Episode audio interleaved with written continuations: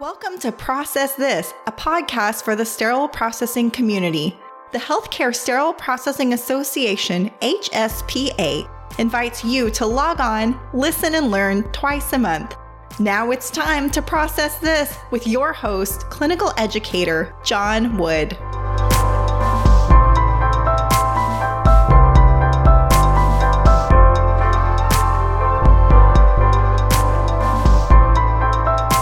Welcome to the Process This podcast. This is episode number 99. I hope you are doing well. So, today on the show, we are talking to Sue Klacik, one of your HSPA clinical educators, and Terra Kremer, a director of microbiological quality at Johnson & Johnson.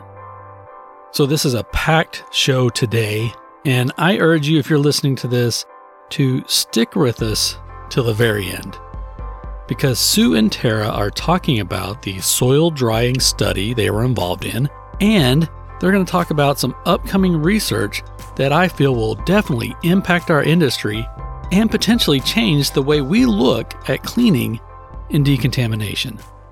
So let's not waste any more time and let's get to it. Terra and Sue, thank you for joining me on the show today. Thank you for having us. Thanks, Jon. It's a pleasure. So, again, we're talking about the article, which is the effects of time and temperature and humidity on soil drying on medical devices. So, can you talk a little bit about what inspired you to do this type of research?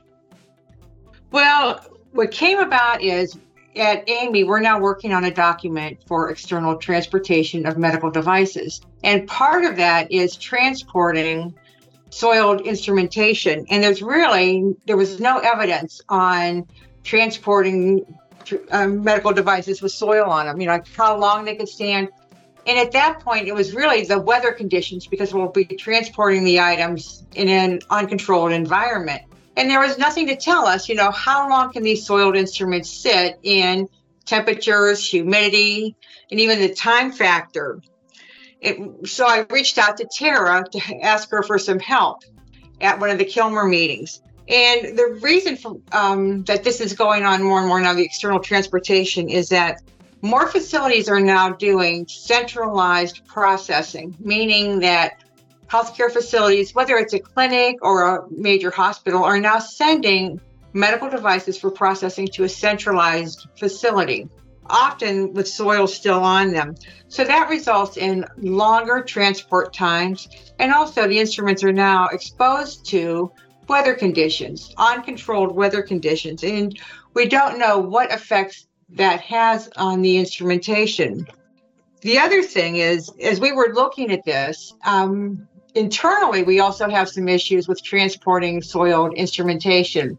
When surgery completes a case, they're really good at getting the instruments down to the decontamination room. However, that's not always the case in other areas. For example, a labor and delivery department may be very far from sterile processing and they may just send the instruments all down at the end of the shift or maybe at lunchtime. Now, they may be performing procedures at seven or eight in the morning. The instruments don't come down until later in the day. And this also happens with other areas the cath lab, the emergency room. Throughout the hospital, they just at the end of the shift or at lunchtime or even a pickup or delivery, that's when the soiled instruments come to sterile processing. And the reason is there's been no research or evidence saying it doesn't really matter if the instruments sit up in these areas for a while. And so, thank you, Terra, for your great research because now we know what really happens when we leave soil on instrumentation and how to prevent some of the problems with soil on instrumentation. So, in the article, you talk about the margin of safety and that this margin of safety is essentially built into the instructions for use. So, can you explain that margin of safety? And do you really think that the margin of safety that they built in covers every event the medical device could encounter? Maybe I could start with that one a little bit, Sue, from a manufacturer's perspective. Please. So, as a medical device manufacturer, we really try to think about how the device could be used or maybe misused as we're developing our cleaning instructions for use. And we we really go through a, a very thorough analysis of thinking about you know what kind of contact it's going to have with the patient what type of soil it's going to come in contact because there are differences in how the soils will adhere to a reusable medical device. But then also just how it might flow through the use and then into the decontamination process. And so as we're setting up our instructions for use and we're designing what needs to be in them we're thinking about how to validate those instructions. And we think about how to challenge those instructions for use from a worst case scenario.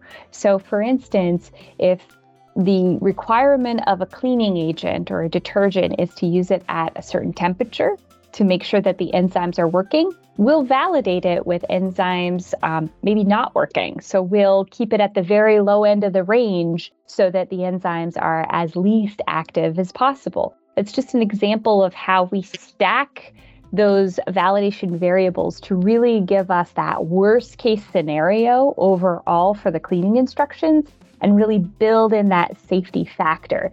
It's no different than what we would do within sterilization, where we're looking at a um, overkill methodology or looking at a sterility assurance level, where we're shooting above. So when you know somebody on the line is having a bad day and maybe they missed something, we've covered that and we still can guarantee patient safety.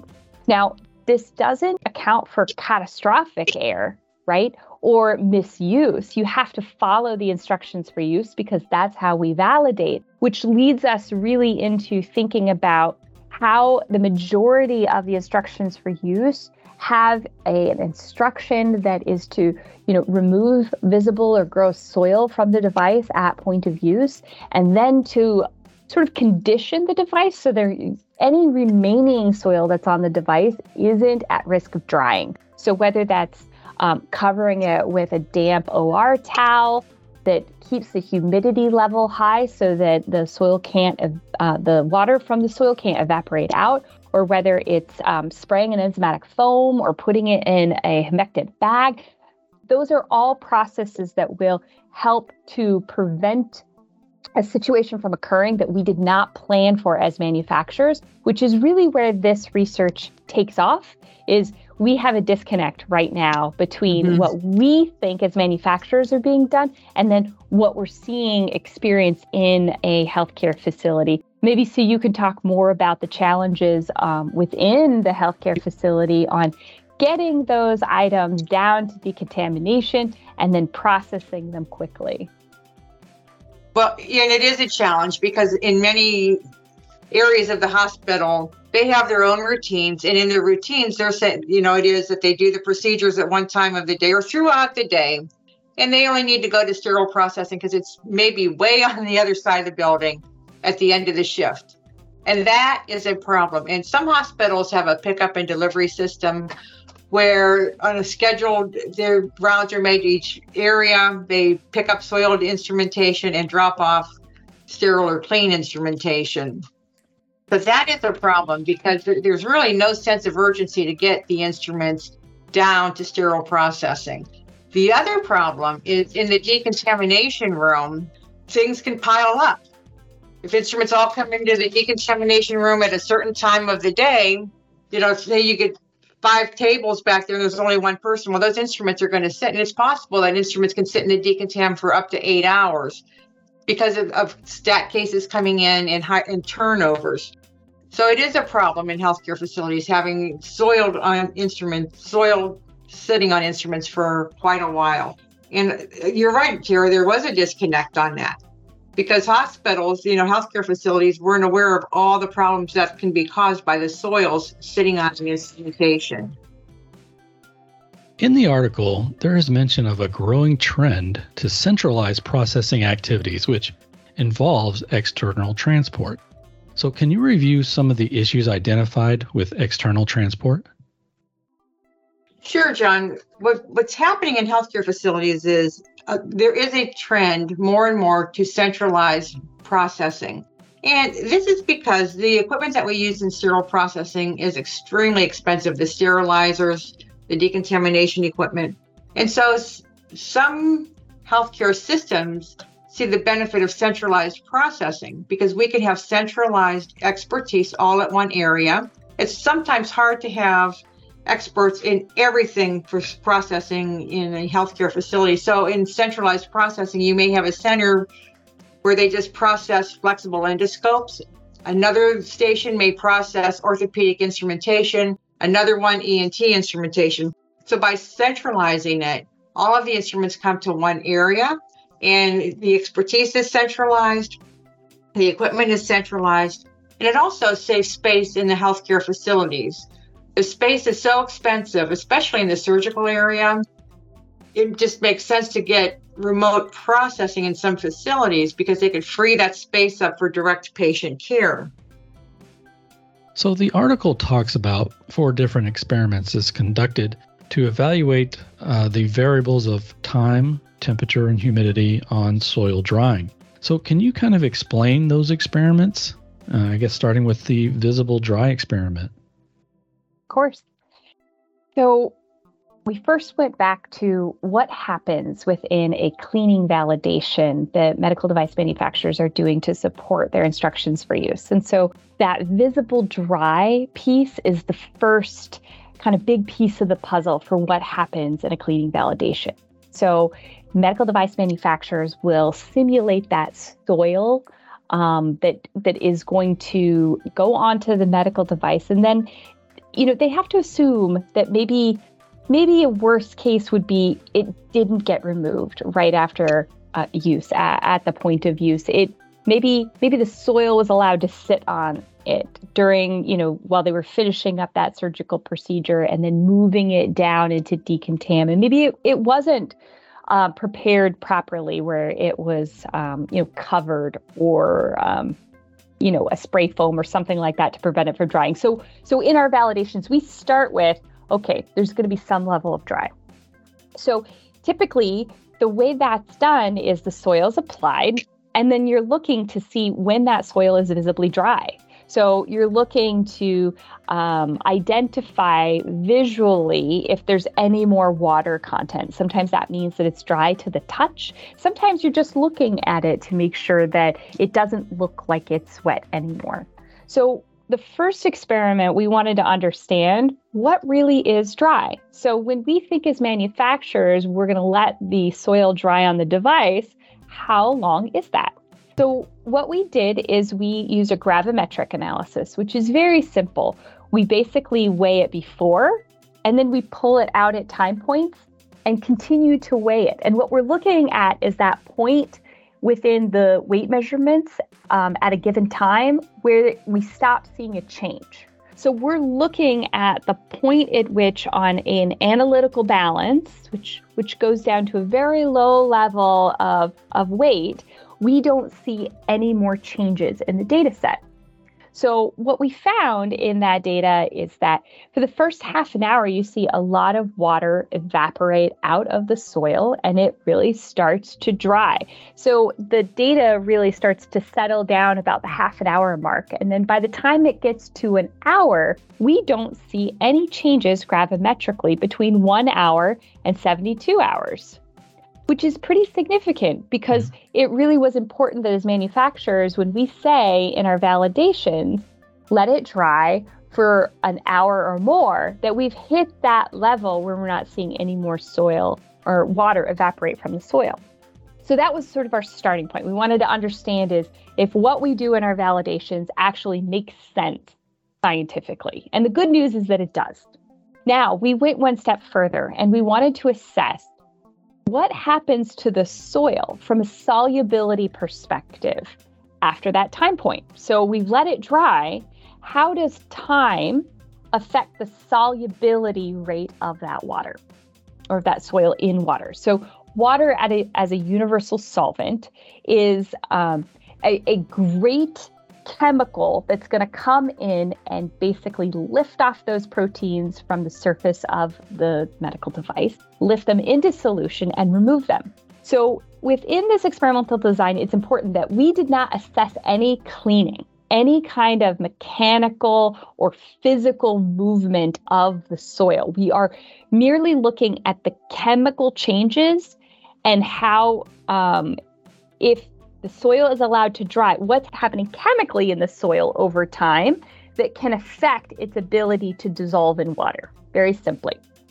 So, what we found is we compared in, in drying the, the time difference between that one to two hour mark all the way up to 72, thinking if there's a long weekend and, and soil is allowed to sit on devices, do we still have that same level of challenge that we saw when it was dry at the end of that 72 hour mark?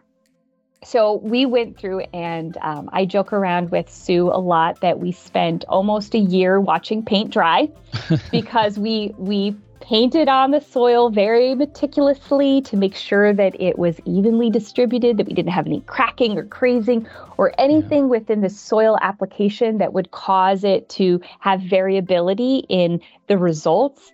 And then we we patiently watched it dry, pulled it out at those given time points, and then tested it against solubility to see if it would dissolve in water. Hmm. And what we found was was actually very surprising to a lot of us in the industry that felt like dry is dry. Once once we can't detect water evaporating gravimetrically, it's got to be dry, right?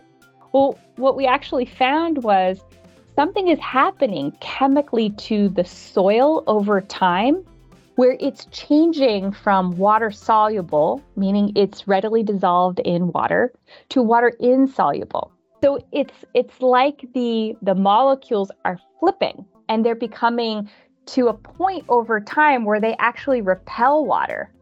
So water can't really get in and break up those bonds to the point where it can get in and under and actually lift from the medical device and remove, which makes it a greater challenge from a cleaning aspect, just from a chemical perspective, right? Mm-hmm. It's adhering a different way than it did at two hours to 72 hours.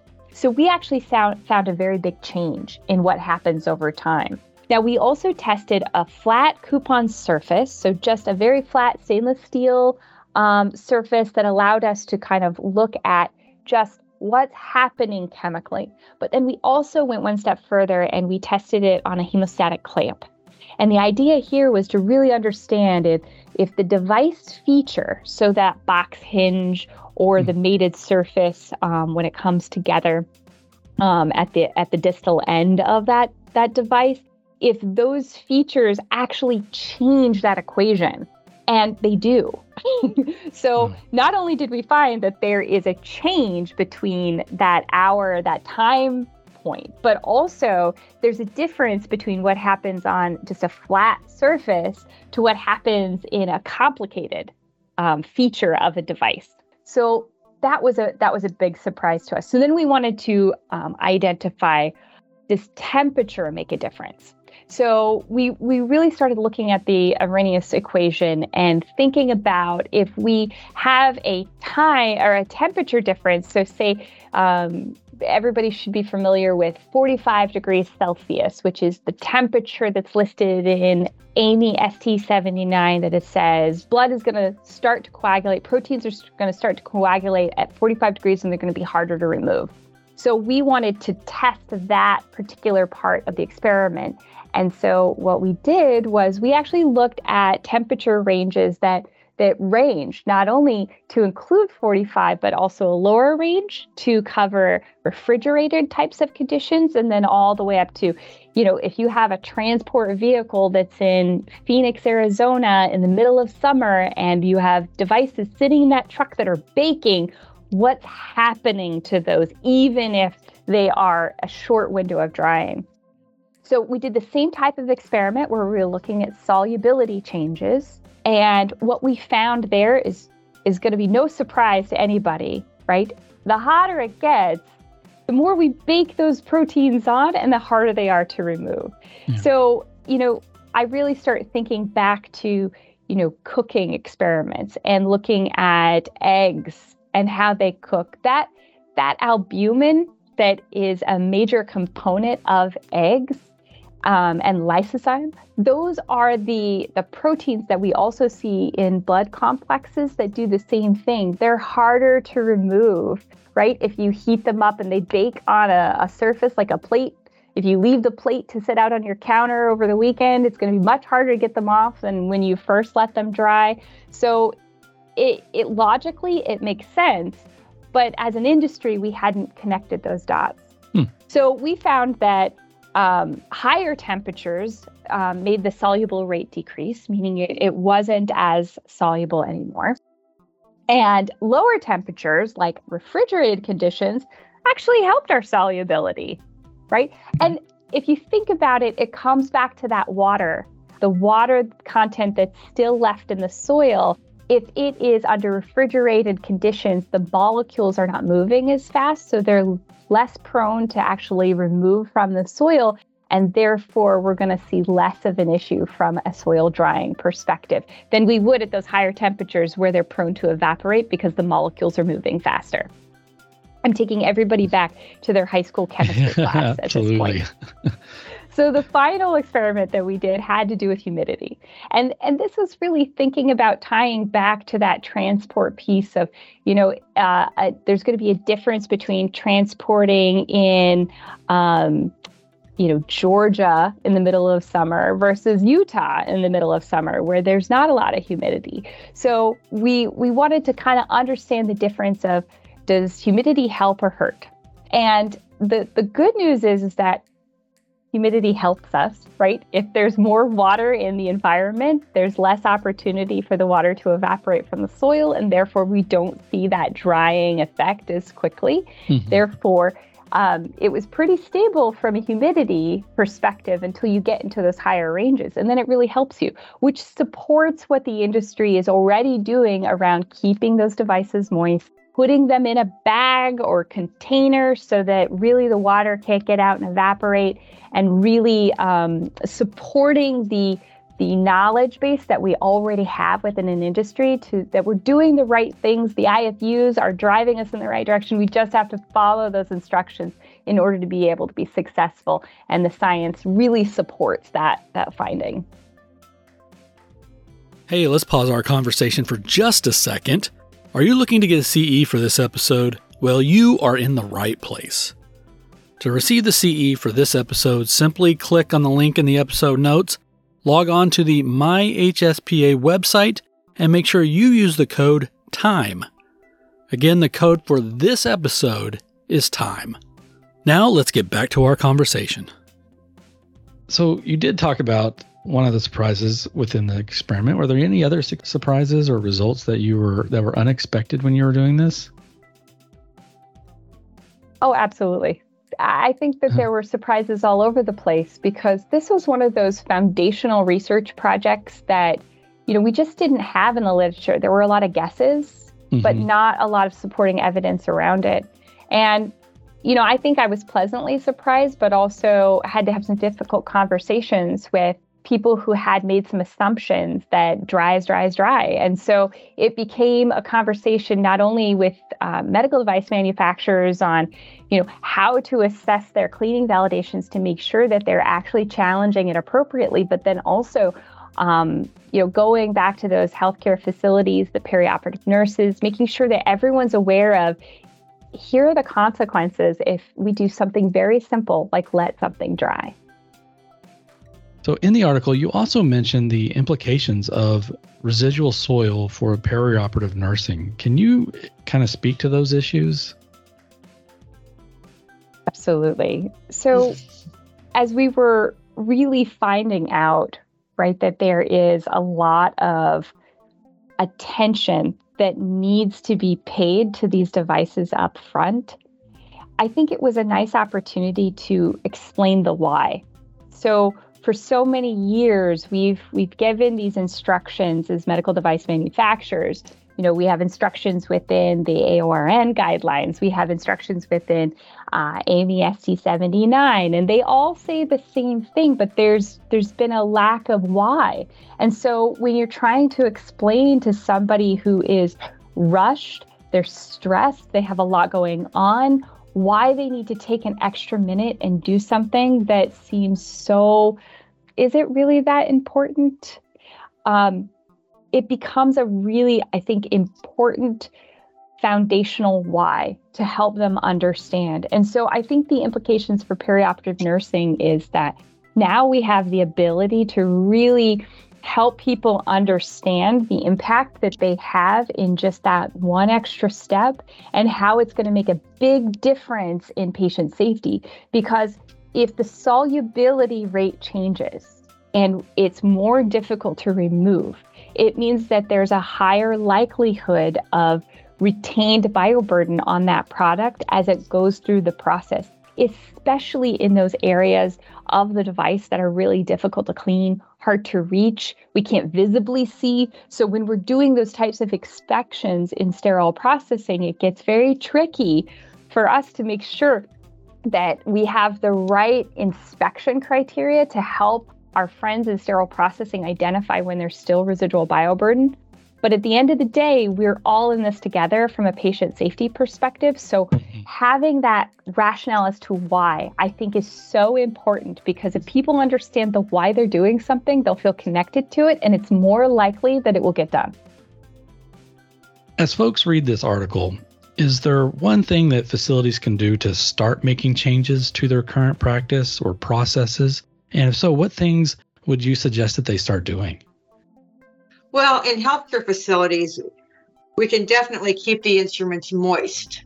You know, the point of use treatment, this gives us the why. Why is it so important? And here's why we it gave us the why. And so we need to keep the instruments moist. We need to also get the instruments, the soiled instruments, to sterile processing as soon as possible so that they can start undergoing the cleaning process. Another thing that I think this article will help with when we talk about the why, as a sterile processing manager, often we need more people, we need more equipment. And this gives us why, because we can't let the instruments sit there. And oftentimes we can't just say, well, you know what, midnights we'll get to the instruments. Don't worry about it. No, the why is we need to process these instruments as soon as possible. The manufacturers develop the instructions for use with the understanding that the soils would not dry on the instrument and that they would come to sterile processing and be processed within a certain amount of time. In addition, the instruments are not expected to be introduced to adverse environments that we can see with external transportation. So, some of the changes we can make first off, it's a good why if we're trying to get more equipment or more personnel. We can definitely, you know, include in policies the instruments must be kept moist until they got to sterile processing. And in healthcare facilities, we should also look at the timeliness of getting the instruments to sterile processing.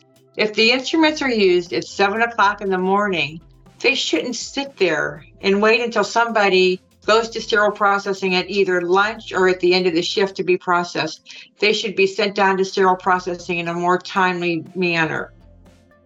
I just want to echo what Sue said and beg the audience please, please, please don't let them dry. I think that's if you take nothing else, don't let them dry. Um, and if you do, make it for a very short amount of time with temperatures that you like to be in. So if you're not comfortable, they're not comfortable. Mm. So if, for mm-hmm. example, you have to transport them dry from facility A to, to facility B, please make sure that the temperature is is in conditions that humans like to be in. That that's I think the biggest takeaway because if you're not comfortable sitting in the transport vehicle, you're hot, those proteins are baking on and it is accelerating the time that that we're seeing that impact. And so when you get to that facility, it's going to be harder for them to be clean. So so please don't let them dry. and if you do, make it very, very short amount of time.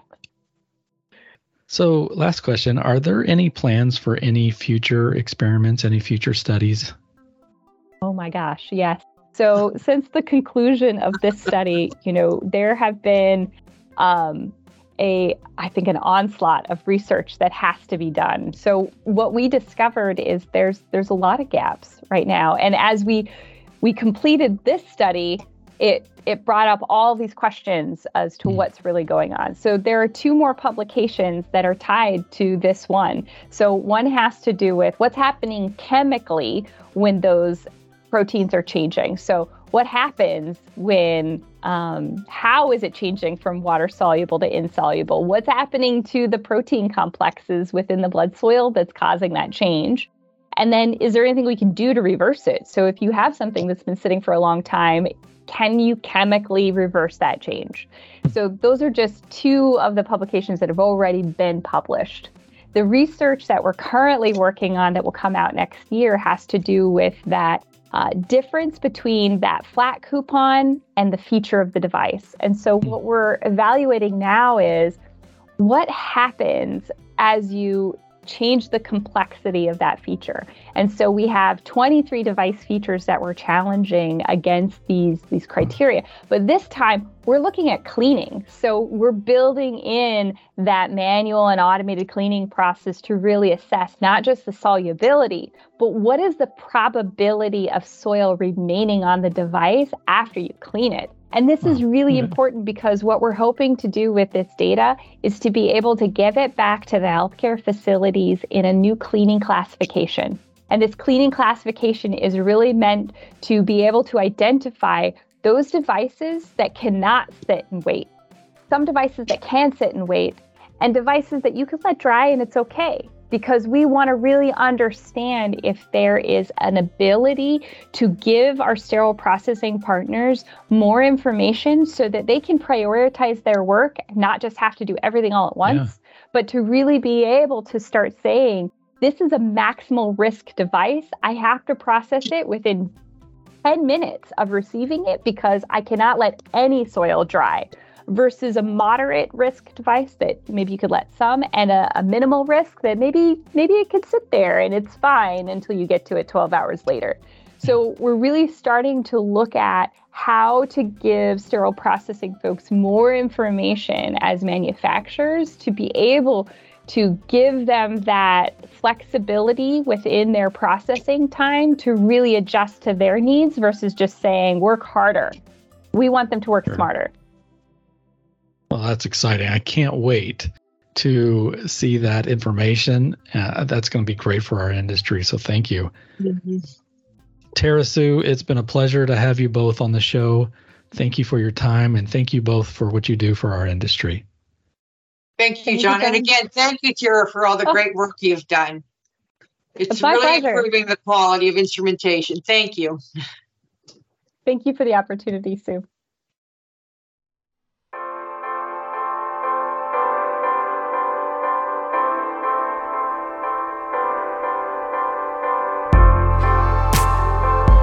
Well, that music means only one thing, and I am sorry, but we are out of time for today.